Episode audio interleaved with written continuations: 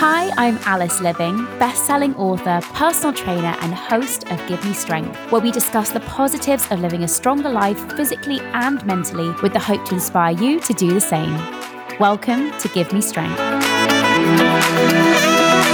My guest today is an old friend and ex-colleague of mine, Luke Worthington. He is one of the most sought after personal trainers in the world. He is a qualified sports scientist, a trainer, nutritionist, and strength and conditioning specialist with over 20 years of experience in the health and fitness industry. He currently works with some of the biggest A list celebrities in the world, and I am so grateful to have him here today to share, hopefully, some of his secrets. He is such a fountain of knowledge. I have been on many of his courses and I've learned a lot from him over the years. So I'm really grateful that he's given up an hour of his time to come and chat all things training and fitness. So we can just jump straight in. Luke, it's so good to have you with me. We were just discussing how I haven't seen you since pre COVID, and I know that you've been crazy busy. So it'd be great to hear how you're doing and what you've been up to recently. Uh, well, thanks for having me on. And yeah, it has been a while. I guess I've really focused in on on the PT side of what I do is focused really quite heavily in on on the entertainment industry, which I know is something you wanted to to touch on today.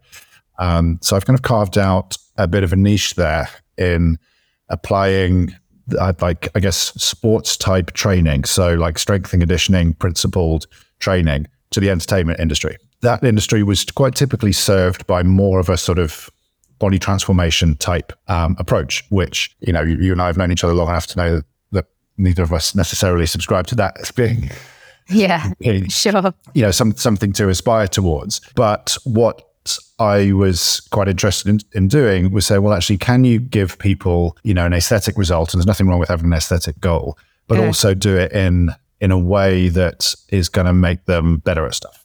So, and that seemed to apply quite well to the entertainment sector because, yeah, you know, people were were needing they were needing to be able and wanting to be able to do stuff. You know, they're wanting you know, if they were preparing for a role on stage or a role on screen, and they, they wanted to be able to run and jump or fight or or do something as well as look a certain way.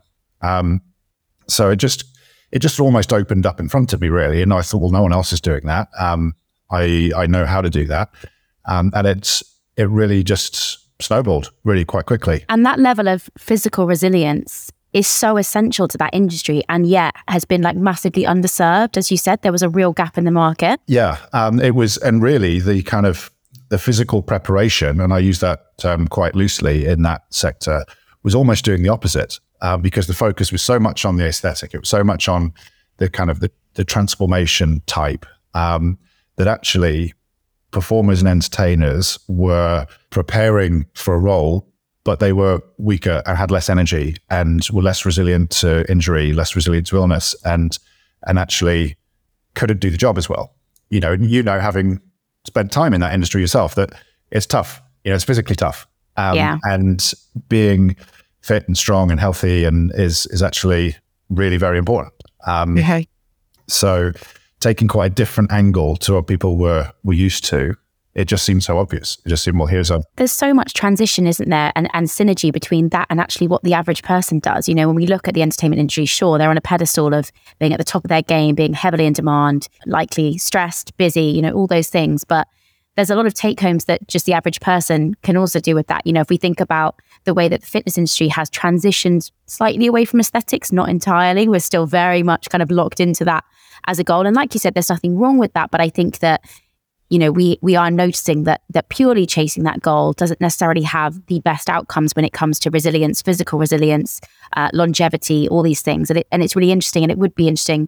And we're going to go back a little bit before we go forwards, but to dig mm-hmm. into, you know, the things that you, me, anyone sitting at home listening to this can kind of take away from people that are at the top of their game. They're actually really relevant to actually everyone that's training. Yeah. Um, I mean, yeah, you're right. I mean, the a, body is a body. At the end of the day, we all have we all have one, um, and our physiologies are all all work to the same principles. Um, just what we what we're using them for might be a little different, but nobody's goal is more or less valid than anyone else's. If your goal yeah. is to be able to get up and down the stairs without your back hurting, that's just as valid as you know. I, I need to be able to do this for a Marvel movie, or I or I'm doing a red carpet. That's just as valid. It means just as much to you as the next person. Just one is much more visible than, than yeah. the other. Um, but yeah, the principles are the same. Um, and the principles of doing that in a health first way still very much apply. Um, and that was that was how I wanted to do it. That's what I wanted to come to that sector with is saying actually rather than you try and do your job feeling terrible and, and that you can you can you know you can't you don't have the energy to do anything. How about you feel at your very best when you do it? We're just going to have to do things a different way, and it might take us a little bit longer to get there. Um, and the road might look and feel a little different to the one the way that you've done it before. But let's give it a shot and let's see how it is for you feeling great when you walk a red carpet rather than feeling like you can barely stand up. Um, and that was, you know, that's that's my approach to it, and that approach absolutely applies to everybody else. I think there's the the industry sort of had this big parting of ways a little a little while ago of you know, there was like the aesthetics movement, and then there was like the strength and conditioning movement. It's like, well, the two shall never meet, and you know, we can't we can't talk to them, and they can't talk to us. We hate them, and actually, that's all a little bit yeah. There's, there's nothing wrong with either goal. There's nothing wrong with taking up exercise to achieve an aesthetic goal at all. The same as there's nothing wrong with taking up exercise to get better at running or netball or, or anything else.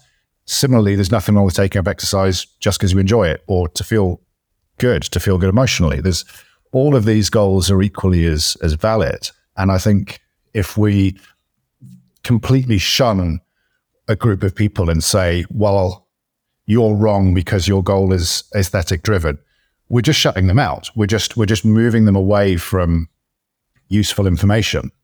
And there's a lot of terrible information out there. Um, and if we as an industry, if the kind of the, the professionals with the experience and and the know-how and the qualifications are refusing to engage with or making people feel not welcome because their goal isn't up to my standards. Well, if you're not a performance yeah. athlete, I'm not talking to you. If your goal is aesthetic or to lose weight or, whatever it may be, then then then no, that's not that's not legitimate enough for me. Uh, then yeah. what we're doing is we're just pushing those people somewhere else because they're going to be there.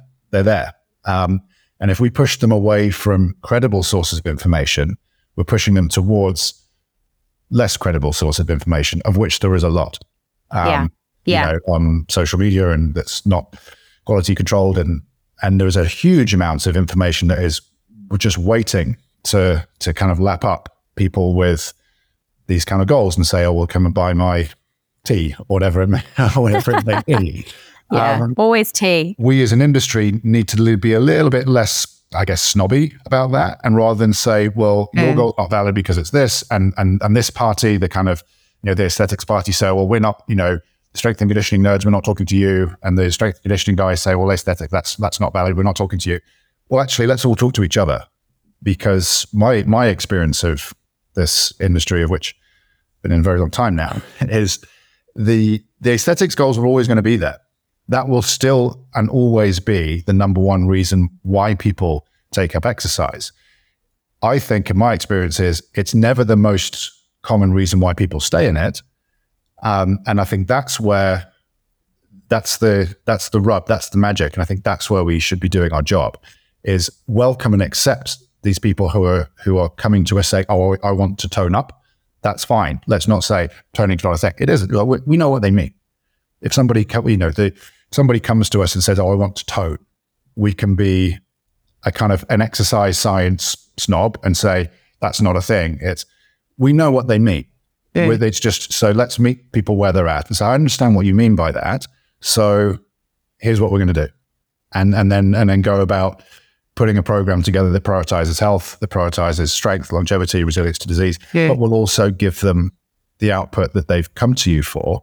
And then what we find is that long term, people then get excited about the fact that they can do their first pull up or they can, you know, run a 5K, they can do whatever it may be.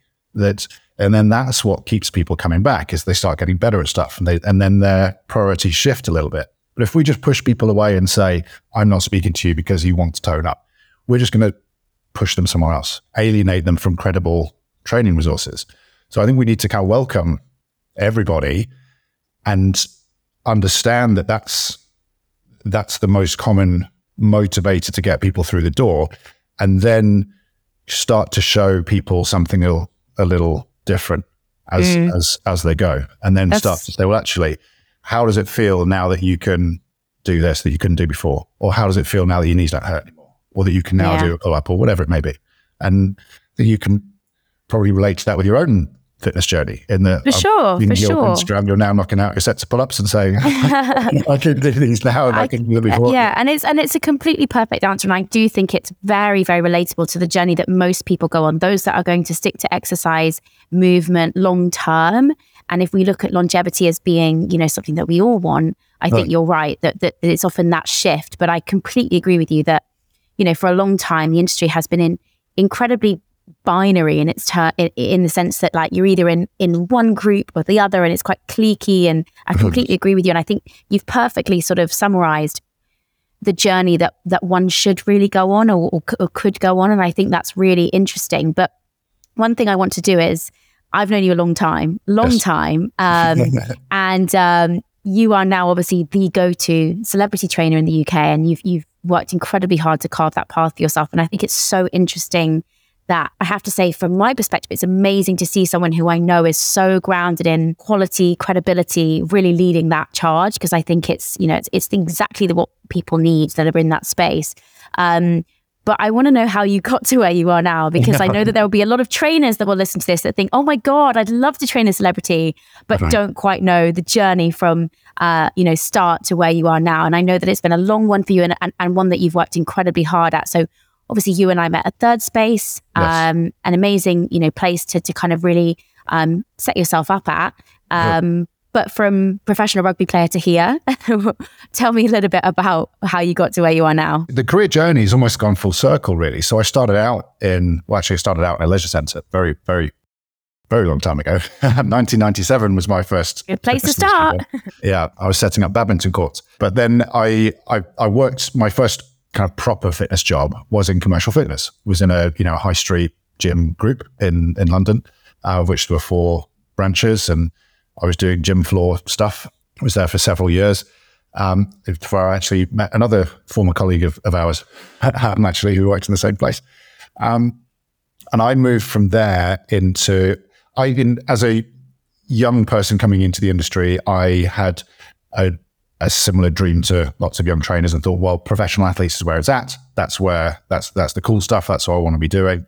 Yeah. Um, so I left commercial fitness and went into uh, essentially freelance strength and conditioning. So I had lots mm-hmm. of clients within football and rugby um, to begin with because I just knew people in those sports from my own background. So it was an easy start. There were people who I could reach out to and say, "Let let me help you." Um, and I did that for several years. Um, and that was in the pre, it wasn't pre-internet, not that, that old, but it was pre-social media, pre-social media in its in its current form, certainly. Um, so that was a tough space to operate in. Um, it was very much all very specific recommendation, um, and you had to. I was doing what I'd wanted to do, but I was spending most of my time and money on public transport going from one side of London to another. Um, and I wasn't particularly enjoying it very much. Um, even even though that's what I thought I wanted to do, when I actually started to do it, oh, this is actually I'm exhausted. and I'm not really earning much money. Yeah. yeah. Um, but I was, but I'm learning a lot. I'm learning how to get people quicker and stronger and uh, more resilient to injury and, and start to recover from injury. Um, and during that time, I started to um, started to work with another former colleague of, of yours and mine, um, the physiotherapist who was based at Third Space, um, and we were we had a lot of shared clients, and we then discussed lots of things in life. One of them being, you know, where do where do you want to go? Um, and it was suggested that I just buddy up with him and, and come in at Third Space. So I so I did. So I I went there initially to start to work with. Um, somebody who was the former head physio there. Um, yeah. Now wants to do something else. Yeah. Um, and that's that worked very nicely for for a little bit. Um, Third Space in those days was one location, um, and it um, then changed hands and, and, grew to I think they're at eight or something now, I, I believe. Oh, it's like growing at a crazy yeah, rate. But, but as, yeah. part of, as part of that process, yeah. um, as part of that rollout process, the it, there was an opportunity created or a space created to to do an education based role because yeah. obviously when you go from one gym to several gyms quality control becomes a thing becomes a consideration um, and therefore there became a need for somebody with technical skills to to start to put some processes in place and start to think well and, and start to apply um, you know a common assessment protocol and, and program design templates, this kind of stuff. The sort of the the when you have lots and lots of freelance trainers, you're going to have you know 57 varieties of of doing things, and as a as a corporate group, you want really one way of doing things. And so, the created an opportunity for me to step from doing solely personal training and, yeah. and grow into to doing a kind of an educational technical consulting type role um, which is around about the time when you and I met. Yeah. Um, which was great. That enabled me to grow. It enabled me to to start to practice teaching as well as just doing, um, which has enabled me to have a kind of side hustle, which I still have now of yeah, an education yeah. business. And that was that served me very well for for several years um, as as the business grew. So my role grew, but around about the same sort of time, I, I was getting quite excited about trying to apply what I'd learned in this professional sports world in a slightly different world, which was the entertainment industry. And that was yeah. just kind of starting to open up to me at the same time. And that just, that just took off really. And really, because no one else was doing it, um, that industry was very much served by the kind of Hollywood trainer transformation type. Yeah. Um, and he, I was offering something a little different. Um, I was working with these same similar people, but saying, well, actually, let's look at everything that you're doing. Let's look at it holistically. Let's look at your strength. Let's look at your output. Let's look at how you're sleeping. Let's look at your recovery as well as how you look. Let's not shun that. Let's look at all of it. Um, and that was just a little different to everything else. So I guess in terms of how did I cultivate that niche, it was by doing something and offering something that at that time no one else was. Yeah. You know, that that population was being served, but it was being served in a very different way. Um, so I was able to to treat people who were performing initially on stage, actually, and initially West End performers. Yeah, like you um, work with Aisha and all yeah, sorts of people. Yeah. Like, oh yes, of course you know Aisha. Real heroes of mine. um, and Kiala as well. Oh yeah, Kiala, of course. Yeah. Yeah. Um, so there was a very and there was a natural progression from working with performers on stage to performers on film because it's the same circle of people. And that's word of mouth, and word of mouth travels very fast, especially when you're offering something that's a little different. So actually, you don't need to feel exhausted and beaten up and broken. You can feel good and healthy and strong and happy. And also when you're doing something well, you know, yeah, like I think the two things that I look at you and really feel that you kind of nail is one, you have years of experience. And I don't mean to make you sound like you've been doing this forever, but you have years and years of experience and and you're constantly and, and you know when I look to the education experiences that I've had with you, that's an ever evolving process for you. And and actually I want to touch on that, you know, in terms of how you're constantly progressing, learning, doing more, understanding more. And I think that's that's really crucial as a trainer. But but the other side is is that you, you know, as with any business, your results speak for, speak for themselves. Word of mouth, like you said, is important, but that's got to be good recommendations that are coming yeah. out of their mouths. And and yeah. and you're clearly doing something that really resonates and and sits well with people. I think that's that's obviously the most important thing. Um, I wonder if you would be able to give me, and I know that it's so difficult in terms of confidentiality, but yeah. are there any examples of clients that you've worked with that uh, might be household names that you could kind of talk about in terms of where they came to you at and what you what you felt was really something that you did differently for them in that moment that made the difference. Does that make sense? Sure. Yeah, it does. Um, yeah, when being respectful of people's confidentiality, there are. I mean, there are there are there are many. Um, mm. There's, you know, I can think of. I mean, there's a a very high profile actress who um, I was working with on preparation for a specific movie role. Um, and there was a it wouldn't be very hard to find out who it is because there's written me a testimonial in it. they're, they're available. But her experience of preparing for roles was uh, effectively just, you know, you're going to have to exercise really, really hard every day till you're exhausted. And that's training. So training equals, you know, more more is better. That was the mentality. And Yeah. that was that was that was the approach that had been given was right, well, you've got you, you know, there's the kind of the boot camp phase and it's just going to be tough. And you got to get through it. And then you're going to hang on for dear life whilst you do the shoot. And then afterwards, then you can then think about recovery and, and then do it all again for the next job. And we just did things a different way. Um, and so, well, let's not do that. Let's look at everything. Let's look at the whole picture.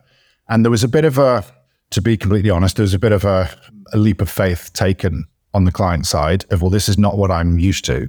So how do I know it's going to work? Because this is my job. This is my career. So there, there's a bit of a kind of, there has to be a bit of trust there to start with. And that was, that's the hard part is if you're going to ask someone to do something different to what they, they're used to, there's a, a leap of faith taken on their side. Um, Okay. Fortunately, we were able to navigate that. Yeah, she was then able to do the job whilst feeling at her best rather than feeling at her at her worst. Okay. Um, and it happened to be someone who was very well connected in those circles, who then spoke to all of her friends, and yeah. and that was that was great for me. And I, you know, we still talk about it now that I should have put you on commission back, in, back in those days. And that, that's also happened in the in, in the fashion world as well. There were there were a couple of very high profile people in the fashion world who are in front of the camera there on a regular basis and spent their whole lives being in front of the camera. And again, being able to say, well, we can look to we're not going to create a look because really if you're if you're in the fashion industry, you're kind of you're born with that or you're not. That's not Yeah. something I think it's be very disingenuous for anyone in a health and fitness industry to say, "Well, I made that." Who absolutely did not. They yeah. they were like that anyway. You're just helping them. Yeah. Um, but so we can we can maintain that, but we can maintain that and also look to try perhaps bring you out of pain as well. Yeah. And and if you're going to have to spend a week walking up and down several hours a day every day, and then be standing Yeah. still for five or six hours in horrendously uncomfortable outfits, can we do that in such a way that your back and your hips and your knees don't hurt? Let's look at that, and let's, you know, we're we are also getting you fit, quote unquote, but we'll, can we do it in such a way where you're going to feel better? And that's ultimately that's worth a fortune to these people because Yeah. they will now I do my job better. yeah. Uh, so now I can potentially work a little bit longer, or Yeah. I can enjoy my work a little bit more because things don't hurt. And Yeah. it, the particularly the fashion industry had really become it was just sort of accepted and and I think probably your former industry you probably relate to this a little bit where Yeah, it's just sure. accepted that well it's stuff's going to hurt it's hard so Yeah, suck it up Yeah. and and that was the very much the mentality of if your back hurts deal with it your knees hurt deal with it rather than okay can we do something about that is there something we can can we help in in some way Yeah. um, so when you're offering that, it's kind of easy. It's kind of easy to. It, it's you, you know you're not you, you're not trying to sell something to somebody. You're offering a solution to a problem that exists. You're not trying to try and create some phantom problem. You say, well, this is a this is a real there's a real issue, and yeah. there's a really simple solution to this. Like if we get you a, a bit stronger and a bit more resilient and give you a bit more awareness and control over your body, these things won't happen. And I think the real world take home from that is that that should be the principle for kind of everyone. Like we all want to feel better. Sure, we want to look better. But my kind of ethos with that is like, if we put feeling better at the top as our number one, as our top of our pyramid, everything else kind of falls into place. If you prioritize feeling good, genuinely, I truly believe that the rest will actually assimilate itself. Yeah. Um, and I actually find that often, and nine times out of 10, those that prioritize a look, which you and I have spoken about this already today, you know, it's fine to do that. But if that's number one, I often find that a lot of other stuff, the feeling better, the feeling energized, the injury rate, the, you know, yada, yada, yada, all of that actually isn't necessarily aligned and can actually get worse with that being the number one goal. And I think it's such an interesting, you know, mental switch. And it's, and it's hard to have that buy in because you and I both know that most people will come to us and say, So, my goal is to fit into this dress or look this good, or I've got a picture of myself when I was 21 and I want to look that good again, you know? And so it's about having having the uh, ability to take someone where they're at and say, I hear you, I see you, but also let's look at all these other things which I know are going to get that but in a way that focuses you way less on on just how you look. Yeah, absolutely. And and to be honest as well, I think that's the sort of the softer skill side of this job.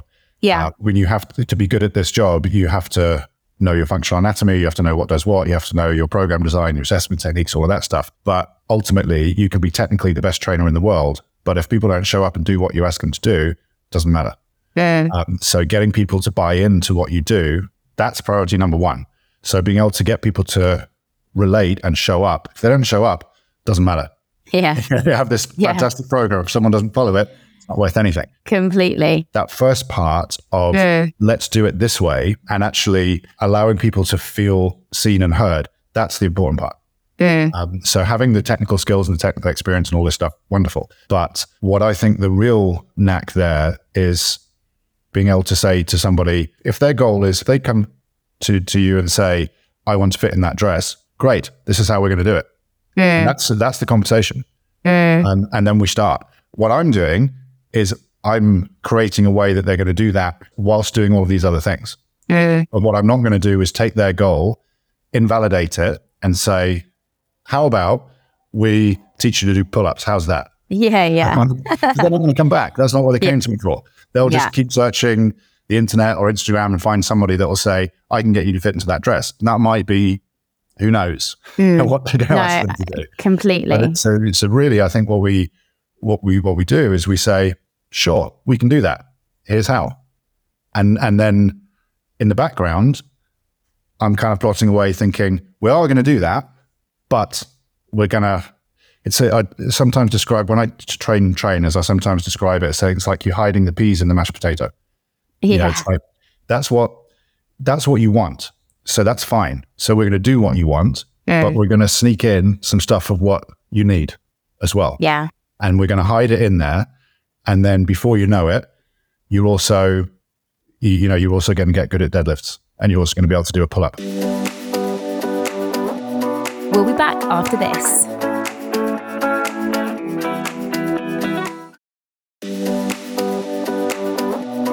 Welcome back to Give Me Strength.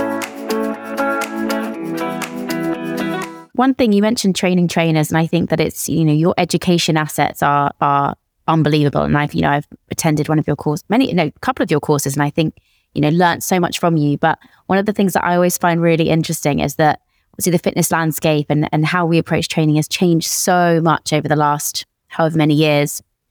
And I'd really love to know what you see. And I don't want to call them mistakes because obviously I hate that word. It's always a learning curve, right? But the things that you've done that you look back and think, oh my God, I can't believe I ever did that. Like, were there ever anything, was there ever anything, sorry, in the fitness space that you really threw yourself at and then actually looked back and thought, oh my God, I can't believe I ever did that? Um, I, yes, and I would say it's actually just very related to the point we were just discussing. Um, and then my approach on that has changed a lot. And it's probably changed a lot through focusing almost exclusively now in the entertainment business. Um, I very much used to try to reframe and rephrase uh, people's goals and and say, well, actually, let's let's do this, let's do this, and let's do this. When that's not why they were there, and so that's absolutely something that now I do in a very different way. Um, I and I will pointedly not do that because I I have come to understand that's not what people want to hear. You know, when somebody comes saying, I would like to achieve this, what they want to hear is, great, I'm going to help you do that. That's the, that's what they want to hear. Yeah. Um, so I've, I see in, in terms of my evolution, it's more on that side. It's more on that kind of softer skill side of understanding that we got to meet people where they're at with this stuff. Um, and let's, let's not kind of turn our noses up at why people come. If somebody comes saying, "I, you know, I'd like to tone my arms," cool. We're going to tone your arms, but, and then we're going to do it this way. I'm not going to say anymore. Um, we shouldn't be so focused with toning your arms. We should be thinking about your overall health, and we should be thinking about your well-being, and we should be thinking, yeah, of course we should, but that's not why they're here. Yeah. Um, so I guess the evolution on my side has been on that, has been on the the softer skill side. Yeah. And actually, of- such a crucial component of being a trainer, like you said earlier, yeah, that we often forget. But actually, going to the other side, um, you obviously you've spoken a lot about sort of the education side of things. Um, I think one of the things that I really experience in the in the fitness industry from a bit of a distance is that you know a lot of people are like, what course should I be doing? What should I be learning? Like, what education, what book do I need to be reading to make me a better coach? And it'd be really interesting to to get your advice to trainers that are listening to this, uh, people that are in the fitness industry. You know, we often want the one thing that we need to be doing or the one course that's the best yeah. one to do. How do you advise people approach their education journey? And what are the things that you think are the fundamentals? And what are the things that you think people should sort of kind of evolve with and see how they feel with? The answer is probably not the one people want to hear that there isn't one. There isn't there isn't one course or one book or, or one seminar that you should attend. Although my seminar, of course, is but this, it's not. That's not the answer to all questions at all. That's here are my experiences of dealing with this, um, and then people can take from it what they what they will. Um, and that's been my approach. Really, I spent many years um, just doing pretty much every course that I could get my hands on. I sort of used to set myself a goal of doing one a month. So, excuse me, I would take a weekend course once a month in anything that interested me. And and I would think if I can take one thing from this, it's been money well spent. And generally, that's what I tried to do is pick little bits. And there were some that I would take a lot more, and then there were some where I thought actually I didn't enjoy that and I didn't get anything from. But in general, that was a pretty good average. Um, and that was I did that for years, really. And I would say that it worked. That worked for me. So therefore, I would say that's a great thing to do because that's what I did. How, but I would caveat that and say that actually in the post-COVID world, there are far fewer of those things happening. Yeah. The, the industry, when you and I met, you could do that because weekend seminars were a thing pretty regularly. There were always something going on and expos going on and courses and talks and lots of mutual friends of ours ran little workshops and summits. Yeah. And those things don't have not really existed in the post-COVID world. I wonder why that is. Well, they just they disappeared and went online for a period of time, and it, and then they just didn't really come back. And I think that's a shame because I think the landscape for young trainers now is a little different to how it was then because those things aren't available. Um, so I would say actually that the best thing for a young trainer to do would actually to be what to, to be to do what you've done um, and identify people and say, I'd like to buddy up with this person. I like what you do. I'm going to come and like, can I yeah watch you help? Can we bounce ideas off each other and do that? And that's, you know, do exactly what you've done over however many years. Yeah, yeah. And, you know, yeah. where you've identified different people at different stages and say, I kind of like what you do. Mm. Can I, can I watch? That I think is a great thing to do. It's not formal training. You're not picking up certificates and CPD hours from that. No. But I would fairly confidently say you're going to learn a lot more from that than you mm. are from a book. I think that's a really good point. And I think that I I remember being that person that was like really hungry to learn. Like um, you're at the start of your career, like I just need to know everything. And and you never feel like you know enough. And I think it's being comfortable with the fact that you're you're never going to know enough. There's mm-hmm. always more you can learn. But actually the thing that I've really found is that when you spread the net so broadly and be like, I just want to learn everything, actually, that's really, really hard place to be because, and maybe, you know, like you said, in the first instance, it's fine to do that. But I think at every stage, sort of find that thing, find that net coming narrower and narrower so that you focus in on what really fulfills you. And, and, and if we look at your career, you've sort of done that over, you know, however long you've been working in the fitness industry, it's got narrower and narrower and narrower and narrower. And now you're at the point where you're like, I am really fulfilled I'm training people that I really want to train and I'm enjoying what I'm doing. Yeah. Um, and I think as much as it's hard to do that, and it's a privileged thing to be able to, you know, just kind of pick and choose, I, I understand that. But I do think that a lot of people try and just learn everything and anything, and then being able to apply that in real like life terms is actually quite challenging, and you end up coming very confused. But I remember when I started trying to write programming, and I'd done this course here and learned about this, and I'd done this course here and learned about that, and then I was suddenly getting really confused with actually trying to make it applicable to the person in front of me. I was just like, it was just all too much. So I think I really found that at every stage, sort of being like, oh, I found that bit interesting, but that bit interesting, and then trying to sort of like narrow it down and then really find now I could tell you exactly the person that I like to work with, mm-hmm. what I like to do with them, how I like to train them, the approach that I have. I've become really, really laser focused and clear on that. And I guess that is because you kind of you, yeah, you go through that process. Get that. Yeah, yeah, yeah, right? for sure. And I think that's that's the that's the important part. Is it takes is to understand it takes time, mm. um, and it is overwhelming just to start with, yeah. and that's and that's okay. Um, mm. And I and I think we we we just have to not be in such a rush.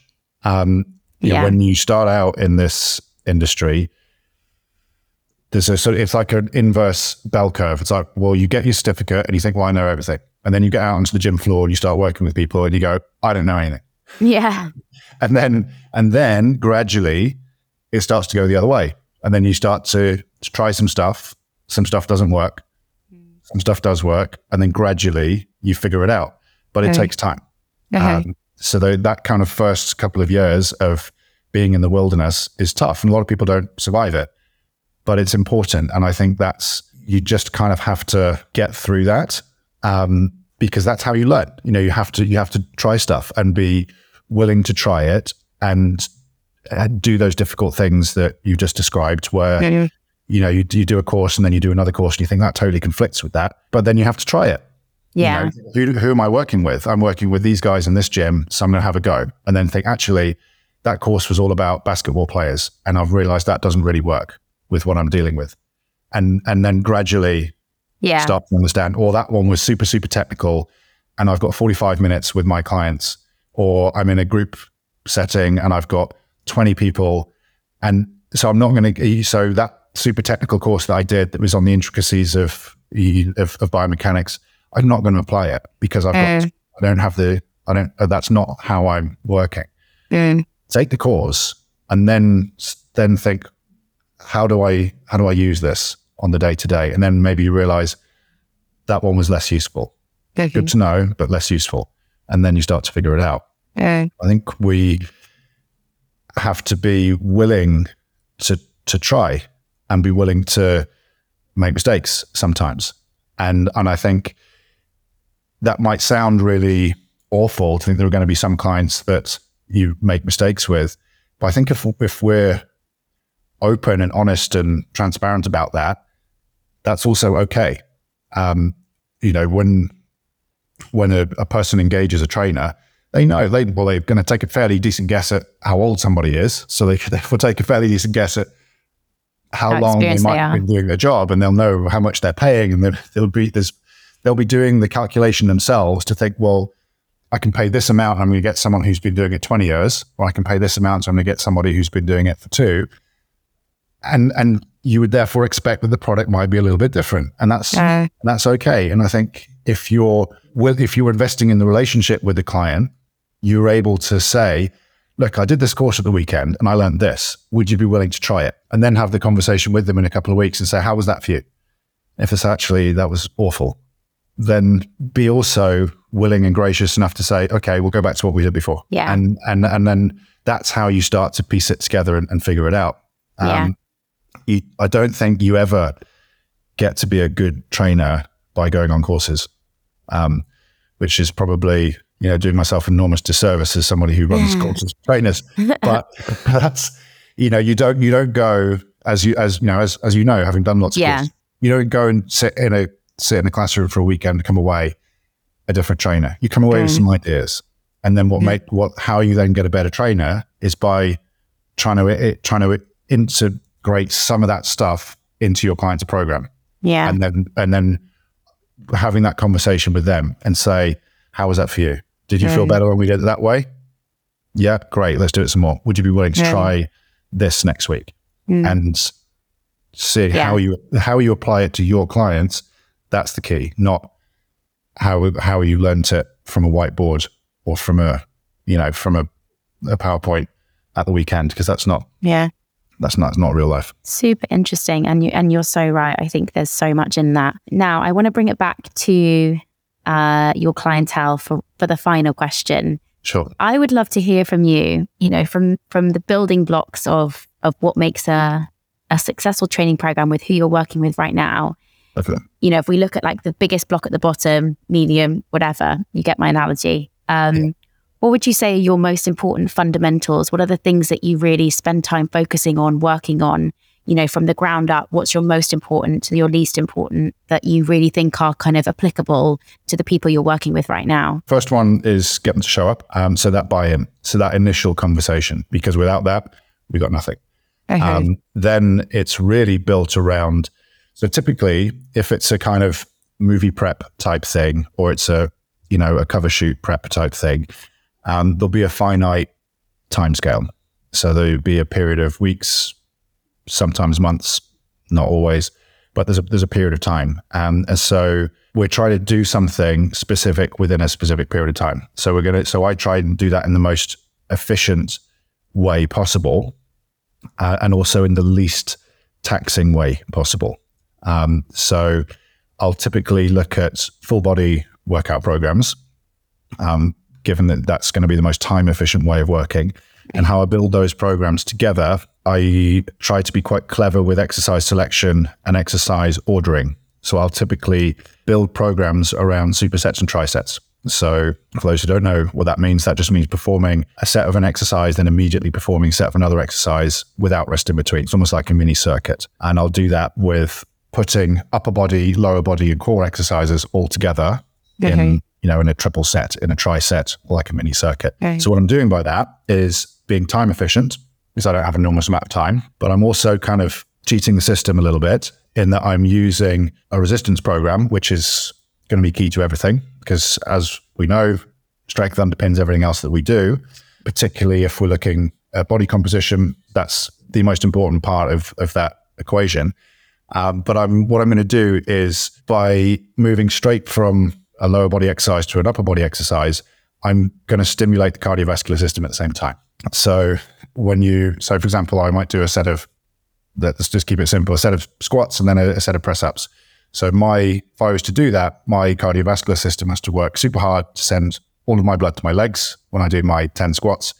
If I then immediately do that 10 press ups, it's got to send all that blood back the other way, back to my upper body, and then back again when I go back to my squats. So what I'm doing therefore is I'm performing my strength work, but I'm getting like free cardio at the same time because yeah. my venous system is having to to deal with that. It's having to send blood one way, then it's having to send blood the other way. So I'm increasing the metabolic demand of my strength workout. So therefore, I'm, in, I'm getting cardiovascular conditioning. I'm also increasing the caloric output of yeah. the exercise. Great. So I'm kind of doing lots of things all at the same time. And that's yeah. typically how I approach it. So I'll, I'll build the program around full body resistance training, so strength training. So, you know, with barbells and dumbbells and TRXs and all that stuff that people don't necessarily equate with getting somebody ready for a cover shoot or a red carpet. That's yeah. what they're doing. They're doing deadlifts and they're swinging kettlebells and they're yeah. doing all of that stuff. But I'm just being smart about how I how I group those exercises together. So yeah. I'm going to create a cardiovascular demand from the strength workout, quite a high cardiovascular demand. Now and then I'm going to supplement that with low intensity aerobic work. So effectively walking. So typically a, the a kind of the cover model or the A list type workout would typically be three or four full body strength workouts a week done in that way, supplemented by lots of walking. And it's kind of that simple. It's not. I have to say, Luke, that is the magic formula. I shouldn't yeah. probably say that because there are lots of ways to go about doing things, but I, yeah, I'm a big fan of you saying that. Yeah, and it's and there's no, there's no, there's not really. I'm being smart with it because I'm, let's say, I'm kind of I'm cheating the system a little bit by by by getting this just sort of hiding the cardio in the in the, the strength training. Uh, Other than that, they're walking. You know, they, it's and the great thing about using walking as your low intensity cardio is it's pretty hard to overdo it. Um, so we're just increasing this background activity all of the time. Yeah. Um, you don't need to recover from it. So you know, you go and do a hardcore HIIT workout. You do it to the point where it is actually HIIT, if you're working that hard, it's very hard to do anything the next day, let alone, oh, let yeah. alone something, something productive or demanding in the gym. Yeah. You go for a walk, you'll feel great. Um, you, there's no recovery time from, mm. from walking. We can just do it and we can add more to it if we need to. And it's great. There's nothing, these, the, the mental benefits fantastic. The, the, the, every one of your systems works better when you walk more. I mean, there was a whole bunch of studies came out uh, just before Christmas that were equating that were just linear correlation between step count and reduced mortality from all from or not that was all cause mortality. It wasn't just cardiovascular disease. It was various forms of cancer and, and even through to deaths from poor mental health, deaths from suicide were also decreasing with step yeah. count. And it's so powerful. It, it's hugely, hugely powerful. One of the most, I think, underrated forms of exercise. So that's really what they're doing. There's no, there's no magic pill, or there's no, as as the again that's getting a lot of press at the moment, magic magic diabetes pill. That's kind of that. Let's not go there, shall we? Yeah, um, that, that, that is in existence. It's doing the strength work, we're just being smart about it, and we're walking. Yeah, I, I honestly like. I cannot tell you how happy it makes me to hear you saying that, and it's so nice to, given the headlines recently, hear someone who is directly working in that space being so sensible about the advice that they give their clients, even when, you know, I understand that there's pressure of being on the magazine cover. I've been there, uh, and there's pressure of, you know, being in films and TV and whatever, yeah. but it, it, shouldn't be at the expense of your health, like at any Nothing point. Worth that. Yeah. Yeah. Nothing yeah. Mm. Um, so, you know, as, of course, you, but you've done it, how many times? You've done it two, three times? Four times. Four times. Oh, there we go. yeah, yeah. Um, but but and and and the time that I've I think in all of those the time that I've known you, but you've, but you've done it in very different ways. Yeah, as, yeah. Uh, as your own. Oh yeah. As a, the, how you how you prepare for it, very different ways. Mm, yeah, um, no, definitely. Now tell me about your next building block. We're working up, so we've got the strength training. What comes after that? Re- um, please say recovery features in there. Uh, so the the walking would be the next one. Yeah. Um, and and the the one after that, to be honest, is the is the hydration. Um, okay. So if we, when we're looking to to get the most bang for your buck, we're doing the full body strength work, we're doing the walking, we're increasing the the water, um, and we're going to bed early. That's it. That's literally it. Um, very very rarely, if ever, and I'm just thinking through. I'm like, I can't think of an example of any of the the I guess the the VIPs who I've worked with where we've looked into things like supplements or anything like that. We we haven't ever needed to. Once we've got that far, we, we, it's been great. We've we've never we've always got the result that we needed by just doing that, by just looking after those like the yeah. low hanging fruit, if you like. Um, I think too often in our, our industry, particularly in that whole you know, well, I want the cover model body or I want the red carpet body. That pyramid is is flipped over. Inverse, yeah. Thing, yeah. The first thing that people look at is, well, what's the what's the supplement? What's she taking? Like, what's she mm. drinking? What's she doing? And it's that's the one percent. And and actually, in my experience, we've never needed to do that. We get the other stuff right, wonderful things happen. Because if we if before we've done that first building block of the strength stuff, we get the person to show up. If we get them to be consistent, then all those other things happen they're not 100%. showing up, and it's um, it's a sporadic exercise program, then that's a that's a different proposition. Yeah, yeah. If somebody's being consistent and they're turning up and they're and they're doing the things that we have asked them to do, we don't need to get more complicated than that. And look, I think anyone listening right now, whether they're a trainer, someone that just likes exercising, whether there's someone that wants to get into the industry that you're in, that can be applied to all of us, right? Like get the yeah, basics, get the, nail the basics, manage to do that. And I think for me, like take the pressure off, you know, like like you've just said, these are people that we look up to and, and look like it or not, they are people that ha- have aspirational, shall we call it, physiques, uh-huh. lifestyles, whatever.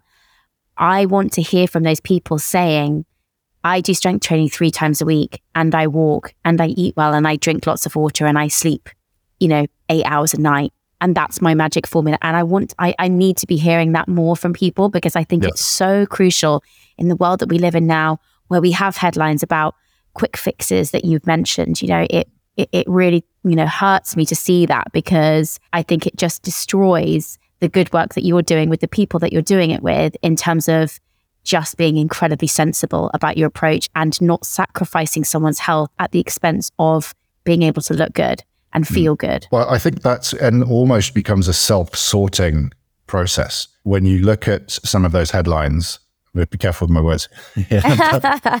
when when you look at some of those headlines, and then when you look at the people who are associated with those same headlines, and then yeah. and and then you, you, it can't. It, it's no surprise to me when I when you think, well, have you always looked for a quick fix? Is this your approach to life? Um, because if if you have that quick, it works, you know, but uh, there's a cost. Yeah. You know, if you if you want to start taking things that mess around with your hormones and change the way your organs work, have at it. But there's a cost.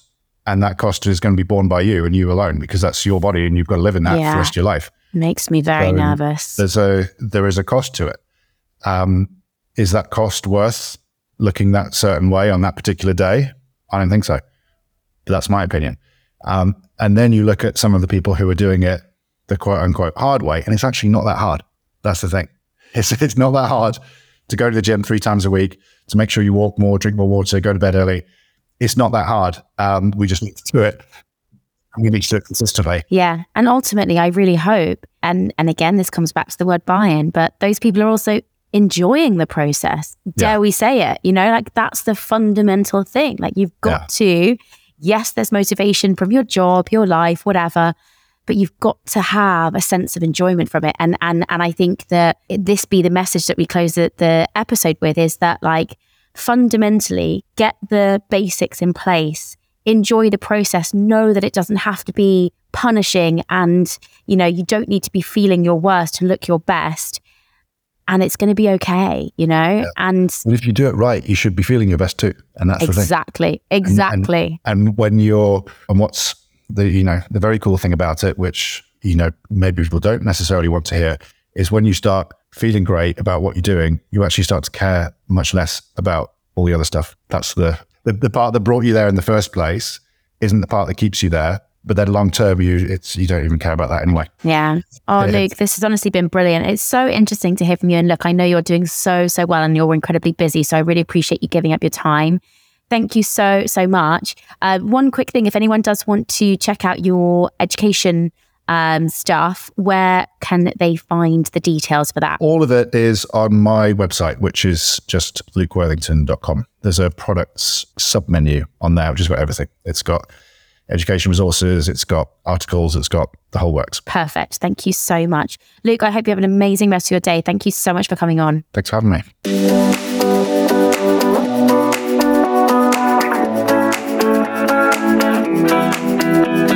Thank you so much for listening. I really hope you enjoyed that episode. I would love it if you could take some time to rate, review, and follow the podcast as it really helps others to find it. We have a new episode dropping each week, so this will also ensure you don't miss out. See you next time. Insanity Group.